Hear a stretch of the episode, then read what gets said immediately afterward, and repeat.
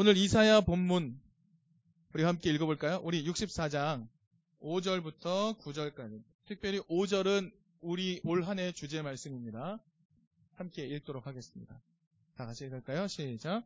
주께서 기쁘게 공의를 행하는 자와 주의 길에서 주를 기억하는 자를 선대하시거늘 우리가 범죄함으로 주께서 진노하셨사오며 이 현상이 이미 오래되었사오니 우리가 어찌 구원을 얻을 수 있으리이까 무릇 우리는 다 부정한 자 같아서 우리의 의는 다 더러운 옷 같으며 우리는 다 잎사귀 같이 시들므로 우리의 죄악이 바람같이 우리를 몰아가나이다. 주의 이름을 부르는 자가 없으며 스스로 분발하여 주를 붙잡는 자가 없사오니 이는 주께서 우리에게 얼굴을 숨기시며 우리의 죄악으로 말미암아 우리가 소멸되게 하음이니이다. 그러나 여호와여 이제 주는 우리 아버지시니이다. 우리는 진흙이요 주는 토기장이시니 우리는 다 주의 손으로 지으신 것이니이다. 여호와여 너무 분노하지 마시오며 죄악을 영원히 기억하지 마시옵소서. 구하오니 보시옵소서 보시옵소서 우리는 다 주의 백성이니이다. 아멘. 오늘 본문을 기록한 저자는요. 죄로 인해서 실패한 이스라엘이 회복될 수 있는 방법을 정확하게 이야기하고 있습니다. 이스라엘이 회복될 수 있는 방법 무엇입니까? 바로 하나님과의 만남입니다. 개혁 개정 성경이 선대하셨다라는 말로 표현된 말은 무엇냐면 주님은 그를 만나 주십니다라는 의미입니다. 그리고 그 만남이 가능해지는 방법을 아주 정확하게 소개하고 있습니다. 무엇입니까? 제사입니까? 일주일에 한 번 치르는 예배입니까? 아니요, 그런 것이 아닙니다. 5절은 이렇게 소개하고 있죠. 제가 세 번역 버전으로 읽도록 하겠습니다. 주님께서는 정의를 기쁨으로 실천하는 사람과 주님의 길을 따르는 사람과 주님을 기억하는 사람을 만나 주십니다. 정의를 기쁨으로 실천하는 사람, 주님의 길을 따르는 사람, 주님을 기억하는 사람을 만나 주신다. 여러분, 하나님 만나고 싶으세요? 우리의 신앙이 조금 더 깊어지기 바랄 때 우리는 이렇게 표현하죠. 아, 하나님 만나고 싶어요. 때때로 자신의 삶에서 작은 실패들을 경험할 때 이렇게 말합니다. 하나님 만나주세요. 그래서 우리는 하나님 만나는 방법을 알기 위해서 목회자를 찾아가기도 하고 신앙 선배들을 찾아가기도 합니다. 이러저러한 조언을 구하죠. 어떻게 하면 하나님 만날 수 있을까요? 여기저기서 조언을 쏟아냅니다. 이렇게 말하죠. 예배의 자리를 잘 지켜라. 성경을 매일 읽어. 기도 계속해야 돼. 11조 하고 등등의 이야기들을 들려줍니다. 여러분의 신앙의 인생 가운데서 하나님을 만나기를 원하셨던 순간들 있지요? 여러분들이 그때마다 들었던 조언은 어떤 겁니까? 여러분들은 어떤 조언이 기억에 남습니까? 그런데 오늘 본문은요, 늘 있어 왔지만 늘 기억하지 못하는 하나님 만나는 방법 알려줍니다. 늘 있어 왔어요. 그러나 늘 기억하지 못하는, 때로는 기억하지 않는 하나님을 만나는 방법 이야기해 주고 있습니다. 무엇입니까? 정의를 기쁨으로 실천하는 것, 주님의 길을 따르는 것, 주님을 기억하는 것. 그것이 하나님을 만날 수 있는 방법이다라고 오늘 이사야서 본문은 이야기해 주고 있는 겁니다. 여러분, 이든 교회가 시작되면서 계속해서 반복하는 이야기, 정의, 공평, 사랑. 여러분, 이것을 잘 실천하면요. 여러분의 인생이 잘 풀리던가요? 하나님의 뜻인 이것들을 잘 실천하면 우리의 인생이 잘 풀립니까? 아닙니다. 그렇지 않습니다. 때때로 하나님의 뜻에 따른 정의, 공평, 사랑의 실천이 우리를 더 처절한 실패로 이끌어갈 때도 있습니다. 그런 경험은요, 이스라엘 역사 속에서도 마찬가지였죠. 여러분, 이스라엘이 처했던 상황을 한번 상상해 보죠. 이스라엘 주변은요, 강대국으로 완전히 포진되어 있습니다. 주변의 모든 상황을 볼 때 힘이 있어야 살아남을 것 같아요. 치열하게 경쟁을 치러야 살아남을 것 같습니다. 그런데 그 자리에서 정의와 사랑의 실천을 하는 것으로 하나님을 만나며 살아남을 수 있을까? 그들은 고민했어요. 그들은 늘 고민했습니다. 그래서 포기했습니다. 하나님을 만나고 하나님의 은총 아래서 살아갈 수 있는 방법은 정의와 공평과 사랑을 실천하는 거야. 성경은 누누이 말했고 이스라엘 역사는 늘 알려줬지만 이스라엘 백성은 그것을 포기했죠. 그리고 힘의 경쟁으로 나아갔습니다. 그래도 성경 안에는 그렇게 살기 위해서 분투했던 사람들이 있습니다. 예언자와 같은 사람들. 남 유다가 멸망하기 전에 예레미야가 있었죠. 예레미야는요. 하나님을 만나는 통로를 소개해줘도 아무도 들어주지 않았어요. 오히려 자기를 죽이려고 하는 사람들로 둘러싸여 버리고 말았습니다. 그래서 하나님께 울부짖었죠. 하나님 도와달라고. 하나님 나 너무 힘들다고. 하나님 뜻대로 살아가는 거 너무 힘들다고. 사람들이 나를 죽이려고 한다고 울부짖었습니다. 성경에서 발견하는 이런 음성은 오늘 우리에게도 그대로 들립니다. 그래서 자연스럽게 우리로 하여금 움츠러들게 만들고. 자, 이 정도가 되면 하나님 만나는 통로라고 말하는 정의와 사랑의 실천이 가져오는 이 패배감이 이 정도라면 예언자들은 사라져 버려야 되지 않을까요? 더 이상 예언자와 같은 사람들은 존재하지 말아야 되는 것 아닙니까? 이렇게 힘든데?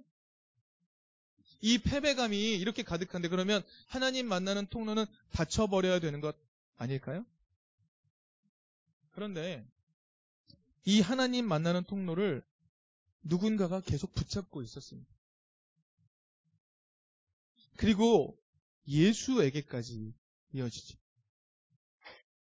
예수님은 하나님을 만나는 통로가 어떤 것인지 정확히 알고 계셨고 그것을 사람들 사이에 보여주시고 들려주신 분 아닙니까? 여러분 요즘에 책 좀 읽으십니까? 요즘에 여러 유명한 책들이 또 등장하고 있는데 그 중에 책 한 권을 소개해 드릴게요. 그릿이라는 책이에요. 들어보셨습니까? 그릿. 영어로 스펠을 말하면 G-R-I-T. 그릿. 이 단어의 뜻이 무엇인가? 이렇게 번역을 하더라고요. 기계. 기계 있다. 이 책이 요즘 읽기를 끌고 있습니다. 이 책은 뭘 연구한 거냐면요. 이 책은 특별한 것 없는 사람, 평균적인 IQ보다 못하는 사람, 불우한 환경에 처했던 사람 중에 놀라운 성공을 일궈낸 사람들. 어떻게 그 사람들은 그 자리에 오를 수 있었을까 연구했어요. 또 한 가지. 부모도 좋고 천부적인 재능을 가진 사람, 성공할 수 있는 모든 조건을 가진 상황에도 불구하고 그저 그런 성취에 머물고만 사람들. 왜 그런 걸까? 연구한 서적입니다. 이 책에서 저자는 이렇게 말해요. 성공의 비결은 재능이 아니다. 성공의 비결은 그 저자가 grit, 기계라고 부르는 힘에 달려 있다라고 이야기합니다. 기계는 뭐냐면요, 이겁니다. 자신이 성취하고자 하는 목표를 끝까지 해내는 힘, 어려움과 역경이 있더라도 그 목표를 향해 꾸준히 오랫동안 노력할 수 있는 힘이다라고 이야기해요. 자, 여기까지는 다른 자기 개발서와 비슷해 보입니다. 별 다른 게 없어 보여요. 그런데 저자는 조금 다른 관점을 소개해 줍니다. 저자는 이렇게 말해요. 그릿, 기계는 실패해도 괜찮아.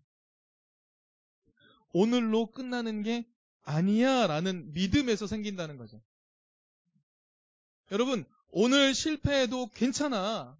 오늘로 삶이 끝나는 게 아니야 라는 강한 신뢰를 가진 사람, 믿음을 가진 사람들. 그게 바로 그릿이라고 말합니다. 기계. 오늘의 실패가 있어요. 그렇지만 자신의 인생이 끝나는 게 아니다. 이런 믿음을 가진 사람들은 실패해도 더 노력으로 나아갈 수 있다. 한 번의 실패로 모든 것이 끝난 것이 아니란 것을 믿는 사람들이야말로 성공할 수 있다라고 이야기하는 거예요. 여러분, 오늘 우리의 삶은요, 완전히 초토화되어 있습니다. 한 번 실패하면 인생의 나락으로 떨어지게 됩니다. 여러분, 오늘의 현실 속에서 한 번 실패해도 괜찮아. 끝이 아니야. 라는 기계를 가질 수 있는 사람이 있을까요? 내가 실패해도 오늘로 끝이 아니야. 다시 할 수 있어. 라는 믿음, 신뢰를 가질 수 있을까요? 저자는 그릿이 있어야 된다고 얘기하지만 그 그릿을 얻게 되는 안정감, 그것은 어디서 얻는 거죠? 여러분, 오늘 실패해도 괜찮아. 오늘로 끝이 아니야. 다시 할 수 있어. 라는 이 안정감 여러분 어디서 얻으십니까? 여러분, 오늘 우리는요, 한 번 실패하면 끝일 것 같은 이 두려움 속에 살지 않나요? 심지어 그리스도인임에도 불구하고 오늘 우리는 이 실패면 나는 인생 끝이야 라고 생각하며 살지 않습니까? 여러분, 오늘 실패해도 괜찮아. 오늘로 끝이 아니야. 다시 할 수 있어 라는 이 신뢰와 안정감은 어디서 오는 것일까요? 그것은 내가 가진 것이 내 삶의 전부가 아니라는 것을 깨달을 때 옵니다. 내가 가진 능력이 내 삶을 책임지는 모든 것이야 라고 생각하지 않는 것으로부터 옵니다. 나는 요만큼이지만 하나님이 나에게 계속해서 부어주시는 은총이 있으면 오늘 실패해도 괜찮아. 다시 일어설 수 있어. 거기서 오는 겁니다. 내 능력이 내 삶을 유지하는 모든 것이라면 우리는 그 누구도 그릿을 가질 수 없어요. 내가 가지고 있는 것이 내 삶의 전부가 되는 것이라면 우리는 실패해도 괜찮다는 얘기를 할 수 없습니다. 그러나 우리는 그 얘기를 할 수 있어요. 왜요? 우리는 다른 곳에서부터 오는 은총을 받기 때문에. 부모의 사랑을 많이 받고 부모의 안정감 속에서 자란 아이들은 그런 그릿이 있는 거죠. 하나님의 은총을 받고 하나님이 나의 삶을 지탱하고 계신다는 강한 믿음이 있는 사람들은 포기하지 않는 성공으로 나아갈 수 있는 길이 있다는 겁니다. 여러분, 예수님은요, 우리에게 주기도를 가르쳐 주셨죠? 예수님이 주기도를 가르쳐 주셨던 대상이 어떤 사람인지 확인해 봅시다. 예수님은요, 하루 벌어 하루 사는 갈릴리 민중들에게 주기도를 가르쳐 주셨어요. 주기도의 핵심의 내용은 이겁니다. 하나님의 은총을 구하라라는 것이죠. 하나님의 뜻대로 살겠으니 하나님 나라를 이루며 살겠으니 하나님은 내 매일의 양식을 책임지십시오. 내 삶을 책임지십시오라고 명령하는 기도가 바로 주기도입니다. 여러분 주기도문은요 하나님을 향하여 명령 형태로 되어 있어요. 하나님 이걸 하십시오. 하나님, 내가 하나님이 나에게 가르쳐 주신 삶의 방식대로 살겠으니 하나님은 내 삶을 책임지십시오. 라고 외치는 기도가 바로 주기도라는 말입니다. 누구에게 가르쳐 주셨다고요? 갈릴리 민중들에게. 하루 벌어 하루 사는 사람들에게 그것을 가르쳐 주셨다는 겁니다. 내 손에 들려있는 것 오늘 먹고 내일은 죽자라고 말하는 사르밧 과부와 같은 삶을 사는 갈릴리 민중들에게 예수님은 주기도를 가르치셨다는 겁니다. 여러분, 지금 갈릴리 민중들의 손에는 무엇이 들려 있을까요? 여러분, 갈릴리 호수 있잖아요. 갈릴리 호수에서 물고기를 잡잖아요. 근데 그 물고기를 썩지 않게 다른 곳으로 보내려면 무슨 일을 해야 되죠? 염장을 합니다. 그래서 갈릴리 호수 주변에는요, 염장하는 공장들이 많았어요. 막달라 마리아 아시죠? 막달라라는 곳이 바로 그런 공장들이 있는 곳이었어요. 지금 갈릴리 민중들의 손에는요, 어쩌면 염장한 물고기 한 마리 있을지 몰라요. 남의 밭에서 주워 모은 곡식 한 줌이 있는 걸지 몰라요. 지금 갈릴리 민중들의 손에는 오늘 먹으면 내일 죽는 요 양식만 들려 있는 것 같아요. 그런데 예수님은 그들에게 가르쳐 주십니다. 우리가 하나님의 뜻대로 살 때 하늘로부터 내려오는 하나님의 은총을 명령하고 요구할 수 있고 그것으로 살 수 있다라고 예수님은 가르쳐 주고 계신 거예요. 쉬운 일일까요? 그것을 경험하는 게 쉬운 일일까요? 그런데 예수님은 이것을 분명하게 가르쳐 주고 싶으셨어요. 우리가 끊임없이 하늘로부터 내려오는 하나님의 은총에 잠기지 않으면 우리는 우리가 가진 이 유한한 것, 이것 속에서 결국 죽어갈 수밖에 없다 하고 예수님 가르쳐 주고 계신 겁니다. 여러분, 한 번 실패해도 끝이 아니야. 라고 말할 수 있는 기계는요, 내가 가진 것만이 내 삶의 전부가 아님을 깨달을 때 오는 것이죠. 어디선가 나를 살리는 힘이 온다는 것을 믿는 것, 어디선가 나의 생명을 유지할 수 있는 힘이 온다는 것을 믿는 것, 거기서부터 옵니다. 여러분, 우리가 공동체라고 한다면요, 이 공동체가 가진 재력에서 우리 그런 안정감이 오는 게 아니에요. 공동체가 주는 안정감에서 오는 게 아니란 말입니다. 그 어디선가란 말은 공동체에서 온다는 게 아니고요. 하나님으로부터 온다. 이것을 믿는 그 힘에서 온다는 겁니다. 여러분, 오늘 본문이 말해주는 것처럼 하나님을 만나는 통로인 정의와 사랑의 실험이 실패한 것처럼 보여도 그것이 끝이 아니다. 끝이 아니다. 라고 계속해서 깨닫게 해주는 것은 예수로부터 오는 것입니다. 여러분, 2000년 전 예수는요, 기계를 잃지 않는 두 가지 방식을 동시에 보여주셨어요. 첫 번째, 예수님께서는요, 정의와 사랑의 실험을 끊임없이 하셨어요. 두 번째 뭘 하셨죠? 그 길을 걸은 후에 자신의 모든 것을 하나님께 의지하는 기도의 시간을 가지셨어요. 예수는 정의와 사랑을 철저하게 실천하신 후에 하나님으로부터 오는 은총으로 자신을 가득 채우셨어요. 하나님이 함께 하신다는 사실을 확인하셨고 하나님께서 예수를 위해 이미 일하고 계신다는 것을 깨달으셨어요. 그 은총의 힘을 가지고 다시 삶으로 나아가셨어요. 여러분, 요한복음 5장 17절에서 예수께서 이렇게 말씀하신 적이 있습니다. 내 아버지께서 이제까지 일하시니 아버지께서 일하고 계시니 나도 일한다. 하나님께서 나를 위해 일하고 계시니 나도 일할 수 있다. 하나님이 나를 위해 일하고 계심을 깨닫고 그 은총 안에 들어와 있으니 아 나도 할 수 있구나.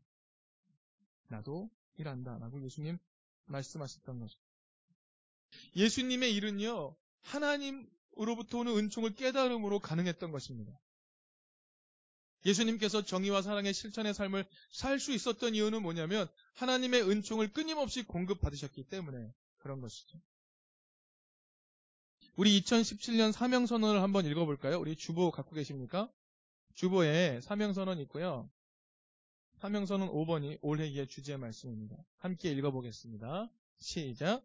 우리는 하나님을 알고 싶은 갈망과 하나님을 경험하고 싶은 갈망이 함께 만나는 진정한 예배를 드립니다. 아멘.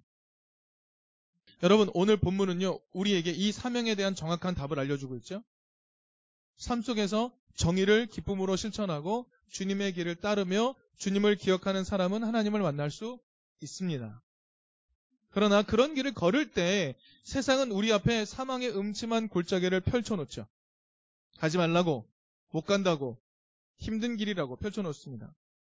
그러나 그곳에서 하나님께 기도하고 하나님의 은총을 얻기 위해 주기도로 노래하고 하나님, 나와 함께 하시며 나를 위해 먼저 일하고 계심을 믿습니다. 라는 신뢰의 시간을 갖는 것. 그것을 통해서 우리는 또 한 걸음 나아갈 수 있는 겁니다. 그러므로 우리의 삶과 우리의 예배는요, 서로 연동이 되어 있습니다. 우리의 삶과 각 개인의 영성 생활은요, 연동이 되어 있는 것입니다. 정의와 사랑을 실천하는 치열한 우리의 삶의 자리 있어요. 그러나 그 자리에서 하나님을 신뢰할 수 있으려면 우리는 영성 생활을 통해서 하나님, 하나님이 나와 함께 하시며 나를 위해 일하고 계심을 경험하기를 소망합니다. 그것을 계속해서 경험할 때 예수처럼 기도할 때 또다시 세상을 향하여 한 걸음 더 나아갈 수 있는 것이죠. 이스라엘은요, 하나님을 만나는 길에 참 떨떠름했습니다. 정의, 사랑, 실천, 그런 거 다 버렸습니다. 그래도요, 그들은요, 나름 하나님을 만나기 위해서 노력을 했어요. 어떻게 했죠? 제사를 드렸습니다. 예배를 잘 드렸어요. 하나님을 만나는 통로는 버리고 자기 멋대로 생각한 겁니다. 예배를 잘 드리면 하나님 만날 수 있다. 그래서 예배를 포기하지 않았죠. 그러나 그 예배는 실패로 끝났습니다. 여러분, 삶 속에서 하나님 뜻 실천과 예배 속에서 하나님을 신뢰하는 방법을 동시에 행하지 않으면 실패하는 겁니다. 이걸 버리고 이것만 선택한다고요? 실패하는 겁니다. 여러분, 예배 속에서 하나님을 의지하는 법을 먼저 배우는 거죠. 그리고요, 주일에 드리는 예배는요, 우리 한 주간의 삶 속에 만났던 하나님을 공동체적으로 확인하고 서로 하나님을, 하나님으로부터 은총을 받은 사람들이 함께 모여 서로 사랑을 나눔으로, 아, 오늘 우리는 실패해도 괜찮아. 오늘로 끝이 아니야. 라는 것을 확인하는 겁니다. 예배 속에서 하나님을 의지하는 법을 먼저 배우는 것. 그것을 배운 사람은요, 공동체 속에서 자신을 내어줌으로 서로 의지하는 법도 배울 수 있게 되는 겁니다.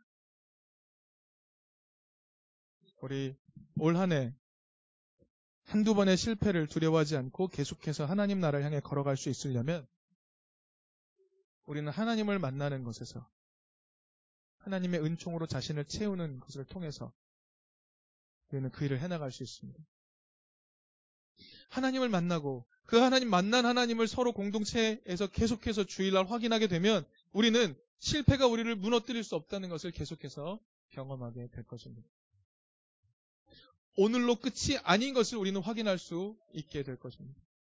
다시 일어서고 다시 일어서서 마침내 하나님이 기뻐하시는 아름다운 하나님 나라로 만들어져 갈 것을 믿습니다.